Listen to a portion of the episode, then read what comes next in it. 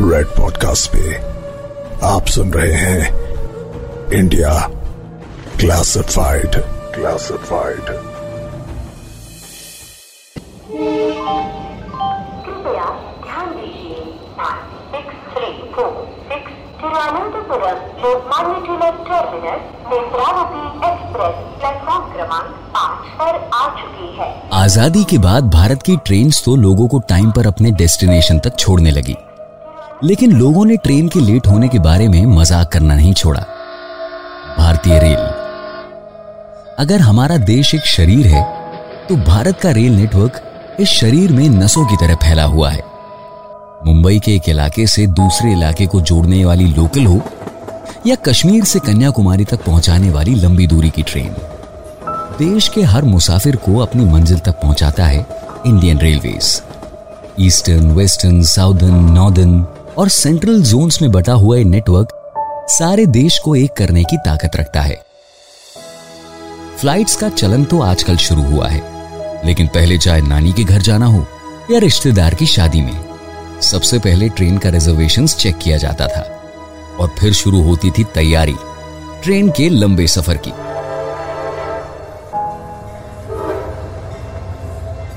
ज़रूरत के सामान के अलावा नमकीन कोल्ड ड्रिंक बच्चों के लिए कॉमिक्स बड़ों की मैगजीन्स और यहाँ तक कि दादी का अदबुना स्वेटर भी सफ़र पर साथ ही जाता था। ट्रेन में नए लोग मिलते थे, नई बातें होती थी और हर नए स्टेशन पर उस शहर के स्पेशल पकवानों का मज़ा सब रेलवे स्टेशन पर ही ले लिया जाता था। इन सब बातों को अपनी ज़िंदगी का हिस्सा मानने वाला आज का इंडिया उस वक्त को इमेजिन भी नहीं कर सकता। जब रेलवेज की शुरुआत हुई और अंग्रेज़ों ने अपनी जरूरतों के हिसाब से भारत में रेलवे नेटवर्क का विस्तार किया।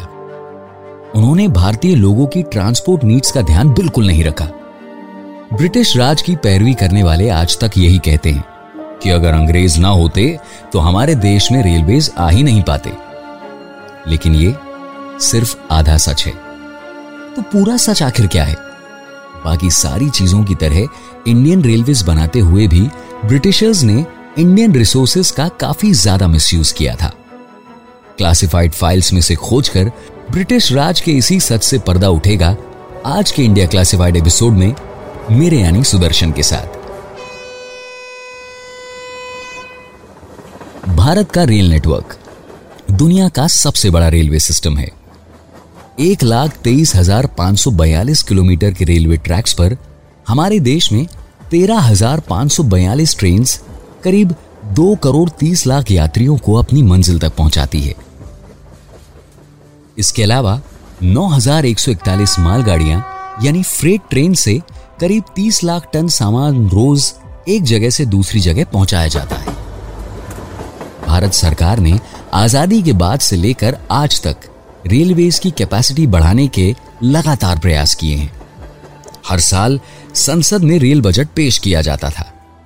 2020-21 के रेल बजट में रेलवेज और उससे जुड़ी व्यवस्थाओं में 1.61 लाख करोड़ का कैपिटल एक्सपेंडिचर दर्शाया गया है। आज इंडियन रेलवेज इतना बड़ा है, लेकिन हर कहानी की शुरुआत कहीं ना कहीं से होती है। भारत की पहली ट्रेन 16 अप्रैल अठारह को ठाणे और बोरीबंदर स्टेशन के बीच चलाई गई थी। इस ट्रेन को तीन स्टीम इंजन की मदद से चलाया गया था। और इस ट्रेन में चौदह बोगियाँ थी। ये तो हुई वो जानकारी जो कई लोग जानते होंगे। अब बात करते हैं इंडियन रेलवे से जुड़े ऐसे कुछ पहलुओं की, जिनकी जानकारी बहुत कम लोगों को है। अंग्रेज़ों ने हमारे देश में रेलवे की शुरुआत की।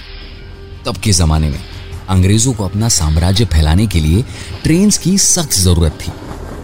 ऐसा कहा जाता है कि अगर अंग्रेज़ों ने भारत में ट्रेन नहीं चलाई होती तो सिर्फ़ ढाई लाख अंग्रेज़ों का करोड़ों भारतीयों पर राज करना नामुमकिन हो जाता।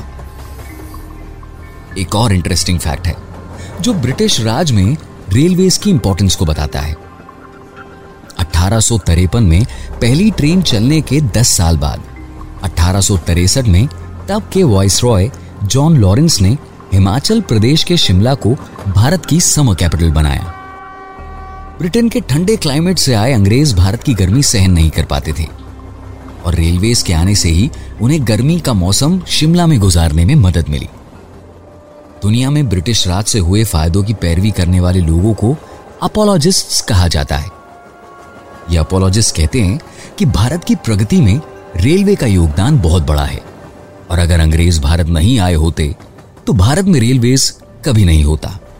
उनके विरोध में एक फैक्ट है कि कई देशों में बिना ब्रिटिश राज के भी रेलवे डेवलप हुए हैं। तो फिर कॉलोनाइजेशन को इंडियन रेलवेज के लिए जिम्मेदार मानकर उनका गुणगान करना ठीक नहीं है। यह तो सिर्फ़ शुरुआत है। इसके अलावा भी ऐसे कई एग्जाम्पल्स हैं जिनसे साफ़ होता है कि अंग्रेज़ों ने भारत में रेलवेज सिर्फ़ अपने मतलब के लिए शुरू की थी। भारतीय जनता को फ़ायदा पहुँचाने का उनका कोई खासा इरादा नहीं था। शुरुआती दौर में चलने वाली ट्रेन के रूट्स को ऑब्ज़र्व करने पर यह बात बिल्कुल साफ़ हो जाती है। 18वीं सदी की शुरुआत तक भारत में सिर्फ़ कोलकाता, दिल्ली, मुंबई और अहमदाबाद जैसे कमर्शियल और एडमिनिस्ट्रेटिव इंपॉर्टेंस वाले शहरों में ही ट्रेन की आवाजाही थी। जहाजों के रास्ते भारत आने वाले अंग्रेज़ों ने अपनी राजधानी कोलकाता में बनाई थी। इसके अलावा मुंबई भी समुद्र किराने होने की वजह से अंग्रेज़ों का कमर्शियल हब था। अब इन ट्रेन के रूट पर ट्रैवल करने वाले भारतीय यात्रियों की जरूरतें ट्रेन के रूट से मैच करना सिर्फ़ एक एडिड बेनिफिट था। किसी भी बड़े मंदिर वाले शहर तक काफ़ी समय तक ट्रेन का ना पहुँचना इस बात का सबूत है कि अंग्रेज़ों ने भारतीय लोगों की ट्रैवल नीड्स का ध्यान नहीं किया था। यह तो हुई इंडियन रेलवेज के रूट प्लानिंग की बात। इसके अलावा एक और पहलू भी है, जिससे साफ़ होता है कि अंग्रेज़ों को इंडियन जनरल पब्लिक की भलाई से कोई मतलब नहीं था। अगर आपको याद हो तो स्कूल की किताबों में साउथ अफ्रीका में अंग्रेज़ों द्वारा महात्मा गांधी के अपमान की कहानी पढ़ाई जाती है। ट्रेन में सफ़र करते वक्त श्री गांधी को अपमानित करके ट्रेन से उतार दिया गया था। इस घटना ने गांधी जी को इतना झकझोर कर रख दिया था कि साउथ अफ्रीका में ही उन्होंने ब्राउन स्किन लोगों के सम्मान की रक्षा करने का काम शुरू किया। और फिर भारत आकर हमारे देश के स्वतंत्रता संग्राम में नई जान फूक दी। ऐसा व्यवहार सिर्फ़ साउथ अफ्रीका में ही नहीं होता था। भारत में भी अंग्रेज़ लोकल पब्लिक को तुच्छ समझते थे। सिनेमा हॉल्स के साथ साथ ट्रेन के फ़र्स्ट क्लास कंपार्टमेंट्स में एक तख्ती लगी होती थी, जिस पर लिखा होता था dogs and Indians not allowed first class के कैबिन्स में सिर्फ़ अंग्रेज़ों को सफ़र करने की इजाज़त थी। सभी भारतीय लोग साधारण डब्बों में सफ़र करते थे। इन डब्बों में अच्छी सीट्स और सामान रखने की जगह तक नहीं होती थी। खराब लकड़ी की बेंचेस पर बैठकर लोगों को बड़ी तकलीफ़ उठाकर यात्रा करनी पड़ती थी। यात्रियों के अलावा भारतीय बिजनेसमैन के रॉ मटेरियल ना पहुँचाने और भारत में बने हुए कपड़े की पॉपुलैरिटी कम करके अंग्रेज़ी मिलों में बने हुए पॉलिस्टर कपड़े पहनने के लिए हम भारतीयों को मजबूर करने के लिए भी अंग्रेज़ों ने रेलवेज का इस्तेमाल किया। भारत में रेलवेज की प्लानिंग ईस्ट इंडिया कंपनी ने की थी। किसी भी कंपनी की तरह ईस्ट इंडिया कंपनी के इस प्रपोजल में सिर्फ़ उनके फ़ायदे की ही बात की गई थी। गवर्नर जनरल लॉर्ड होर्डिंग ने 1843 में कहा था कि रेलवेज भारत के फाइनेंस गवर्नमेंट और मिलिट्री को कंट्रोल करने के लिए फ़ायदेमंद होगी। अठारह सौ तिरपन से उन्नीस तक भारत में बने रेलवे इंफ्रास्ट्रक्चर से जुड़े डॉक्यूमेंट्स में यह बात साफ़ लिखी हुई है कि रेलवे का निर्माण करने वाली ब्रिटिश कंपनीज़ को ज़रूरत से ज़्यादा फ़ायदा दिलवाया गया। इसी वजह से 1850 और 1860 के बीच में इंडियन रेलवेज की पर माइल कॉस्ट अठारह हज़ार पाउंड थी, जबकि उस वक्त पर अमेरिका में वही पर माइल कॉस्ट सिर्फ़ 2000 पाउंड कैलकुलेट की गई। यानी भारत में रेलवेज बनाने की कॉस्ट नौ गुना ज़्यादा थी। लेकिन कैसे? ऐसा इसलिए हुआ क्योंकि ब्रिटिश कंपनीज़ को इंडिया में रेलवेज बनाने के लिए काफ़ी ज़्यादा प्रॉफिट दिया गया। सबसे बड़ी बात यह कि अंग्रेज़ों ने इन कंपनीज़ को यह फ़ायदा अपने खर्चे में नहीं, बल्कि भारत की जनता द्वारा भरे जाने वाले टैक्स से किया था।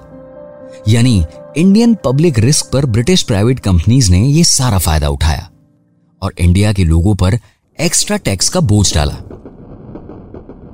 इस बात का एक पुख्ता सबूत मिलता है, सन 1873 में बिहार में पड़े अकाल के समय। ब्रिटिश राज में इस समय बिहार तक एक रेलवे लाइन शुरू की थी, राहत सामग्री पहुँचाने के लिए। अकाल के समय में जिस ब्रिटिश फर्म ने रेलवे लाइन बनाई थी, उसे दोगुने प्रॉफिट्स दिए गए। ऊपर से रिपोर्ट्स के मुताबिक, इस रेलवे लाइन से बिहार की स्थिति में कोई खासा बदलाव नहीं हुआ। और तब की सरकार ने इस रेलवे लाइन से हुए नुकसान को इंश्योरेंस कंपनी ने क्लेम किया, यानी दोनों हाथों में लड्डू। ब्रिटिश फर्म को भी फ़ायदा और ब्रिटिश राज को भी। इतना सब सुनने के बाद सोचेंगे, चलो, कम से कम इंडियन रेलवेज में जॉब्स पाकर कुछ इंडियन की तकलीफें तो दूर हुई होंगी। नहीं, लेकिन इस अजम्पशन में भी आपको निराशा ही हाथ लगेगी। कुछ स्पेशल एग्जाम्पल्स को छोड़ दें तो ऑफिसर्स से लेकर सिग्नल मैन तक रेलवेज में सिर्फ़ अंग्रेज़ों को ही नौकरी दी जाती थी। बीसवीं शताब्दी की शुरुआत में भी रेलवे बोर्ड के डायरेक्टर्स से लेकर टिकट कलेक्टर्स भी यूरोपियन लोग थे और इनकी सैलरी और प्रॉफिट यूरोपियन करेंसीज में पे किया जाता था। अठारह सौ बासठ में बंगाल के जमालपुर और राजपुताना के अजमेर में रेलवे वर्कशॉप्स बनाई गई थी और वहाँ भारतीय मैकेनिक्स को नौकरी दी गई। और कुछ ही सालों में वो इतने एक्सपर्ट हो गए कि 1878 में उन्होंने अपने इंजन को डिज़ाइन करना और बनाना भी शुरू कर दिया। उनकी इस सक्सेस ने अंग्रेज़ों को टेंशन में डाल दिया।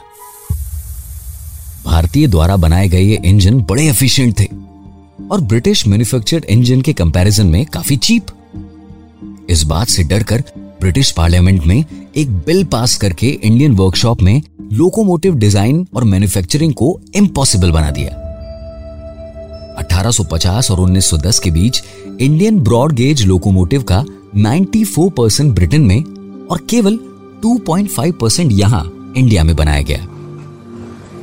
1947 में आज़ादी के पहले भारत ने ब्रिटेन के 14,420 इंजनों का आयात किया यानी इंपोर्ट सिर्फ़ 707 ही खुद बनाए और अन्य देशों से 3000 खरीदे। इससे हमारे देश के इंपोर्ट्स पर भार बढ़ा। और देश की जनता से ज़्यादा किराया और ज़्यादा टैक्स वसूला गया। इतिहास में ऐसी कई चीज़ें हैं, जिसको आज तो ब्रिटिश लोग इंपीरियलिज्म के फायदों में गिनाते हैं। लेकिन असलियत कुछ और है। इंडिया क्लासिफाइड्स में क्लासिफाइड फाइल्स में दब जाने के बाद ये सच जनता तक नहीं पहुँच पाते। इंडियन रेलवेज को बनाने में भारतीयों को जितनी तकलीफ़ हुई आई एम श्योर उसे जानकर आपके मन में भारतीय स्वतंत्रता सेनानी और ब्रिटिश इंडिया के एरा में रहने वाले लोगों के लिए रिस्पेक्ट बढ़ गई होगी। तो उस रिस्पेक्ट को बनाए रखिए और सुनते रहिए इंडिया क्लासिफाइड मेरे यानी सुदर्शन के साथ। You are listening to Red podcast India classified creative team Piyusha Bhargava Rohan Bapat sound design by Sudhir Tiwari send your feedback and suggestion writers at podcast at Red F M dot I N